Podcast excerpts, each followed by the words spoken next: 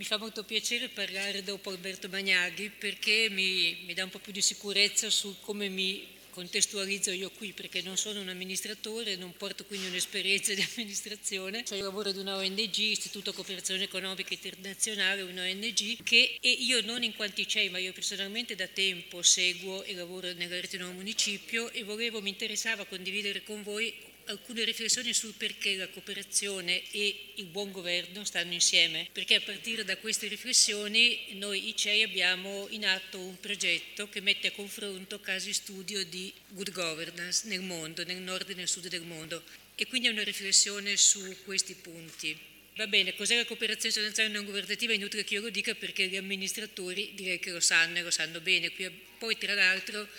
eh, queste riflessioni partono anche da un dato di fatto che non a caso gli assessorati alle partecipazioni o gli uffici partecipazioni che sono nati in questi anni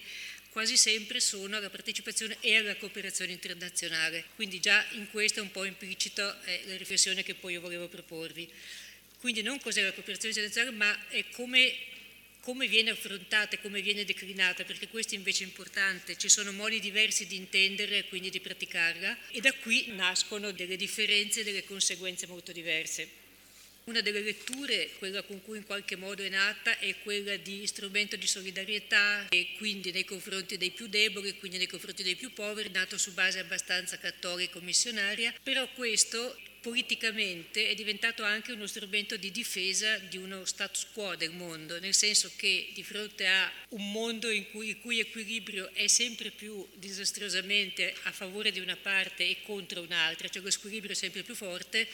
il mantenere anche con lo strumento della cooperazione una situazione in atto di squilibrio, perché chi è moribondo non muore se io gli do un pezzo di pane, sto dicendo delle cose un po' provocatorie, ma io lo penso veramente, la cooperazione in qualche modo, se praticata in una certa maniera, è strumento di mantenimento dell'esistente. Ma c'è anche un altro modo invece di leggere e praticare la cooperazione, che è quello di invece intendere, lo diceva Magnaghi prima, non riferito alla cooperazione ma alla partecipazione, intenderla come strumento verso il cambiamento, nel senso che proprio il modello di sviluppo, quello che consente di mantenere questa disuguaglianza, è possibile attraverso la cooperazione, è possibile affrontarlo in qualche maniera e darsi una mano nel tentare di cambiarlo. Quindi la cooperazione da un tipo di attività che avviene in situazioni di emergenza, intervengo là quando il bisogno è più forte, può essere, diventare invece un aiuto allo sviluppo, sviluppo tra virgolette, ce lo siamo già detti che lo sviluppo può essere inteso in tanti modi e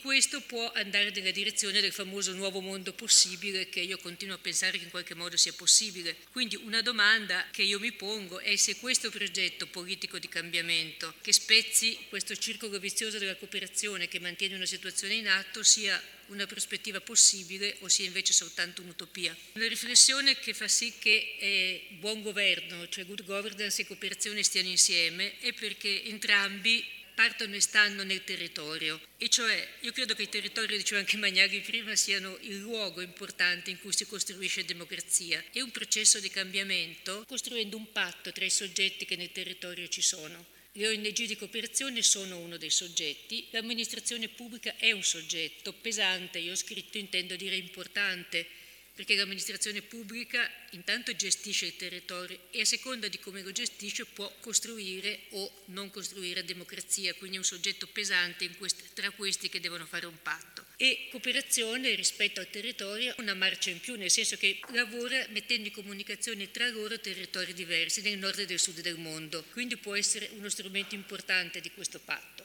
Mettendolo in comunicazione crea contaminazione, crea alleanze tra territori e in questo senso noi possiamo imparare molte cose dai territori del sud che attraverso le ONG possiamo conoscere, quindi quello delle ONG è un luogo di servizio. E un aspetto interessante che mi veniva in mente anche prima ascoltando queste testimonianze molto interessanti della Repubblica Dominicana o, o da, comunque da altri paesi del sud del mondo che sentiremo, la cooperazione permette anche questo di costruire, non, non è soltanto bidirezionale, cioè noi andiamo verso il sud, aiutiamo il sud e il sud aiuta noi, quindi reciprocità, ma può costruire alleanze di percorso, cioè insieme soggetti del nord e soggetti del sud, verso una terza direzione, che in questo caso è la famosa direzione della partecipazione e della cittadinanza attiva. Possiamo costruirla insieme se ci scambiamo dei modi, A questo punto stiamo arrivando a dire perché quindi è nato questo progetto che poi vi riassumo brevissimamente, che è nato in qualche modo con, insieme e dentro la rete Nuovo Municipio, proprio perché io la conosco un po' da quando è nata, e a partire da alcuni punti comuni che sono il fatto che abbiamo intendo noi ONG in questo caso un obiettivo condiviso di costruire democrazia attraverso la partecipazione, una finalità comune di migliorare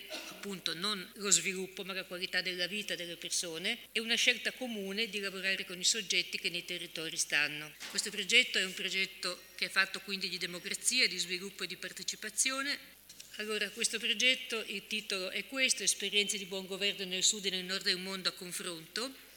c'è un pezzo che aggiungo di questo progetto che dice per uno sviluppo equo e sostenibile, quindi per costruire e qua e là un modello di sviluppo diverso, con le famose, con le famose economie solidari che vanno in direzione opposta rispetto al modello che stiamo praticando qui nel nord. Di che cosa è fatto questo progetto? È fatto di una fase di ricerca che mette a confronto diretto protagonisti delle esperienze nel nord e del sud. È fatto di una parte di informazione e di formazione verso la cittadinanza attiva, quella stessa azione informazione che poi si rivolge agli amministratori, quello che in qualche modo sta avvenendo qui, agli studenti, una cosa importante che si diceva prima rispetto alle scuole, e che si rivolge ai cittadini, ai cittadini e ai loro rappresentanti. Ha poi è tutto un aspetto di pubblicazione e diffusione di materiali e una prospettiva, cioè il fatto che mettere insieme esperienze diverse vada a costruire una sinergia verso un obiettivo, quello che diceva prima Magnaghi, non ci basta praticare esperienze, dobbiamo anche capire perché creiamo partecipazione e verso che cosa andiamo. I casi studio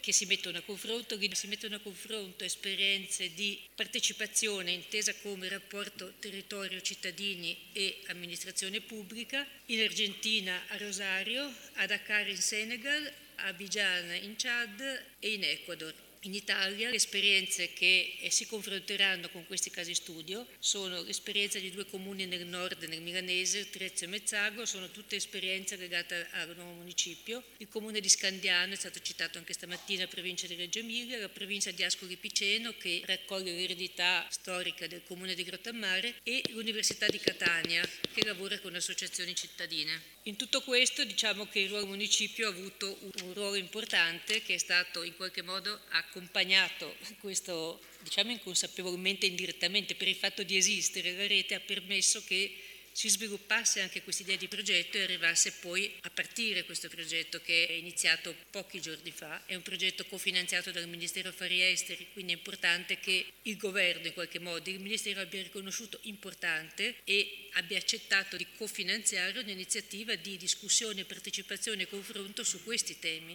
della partecipazione con le amministrazioni pubbliche.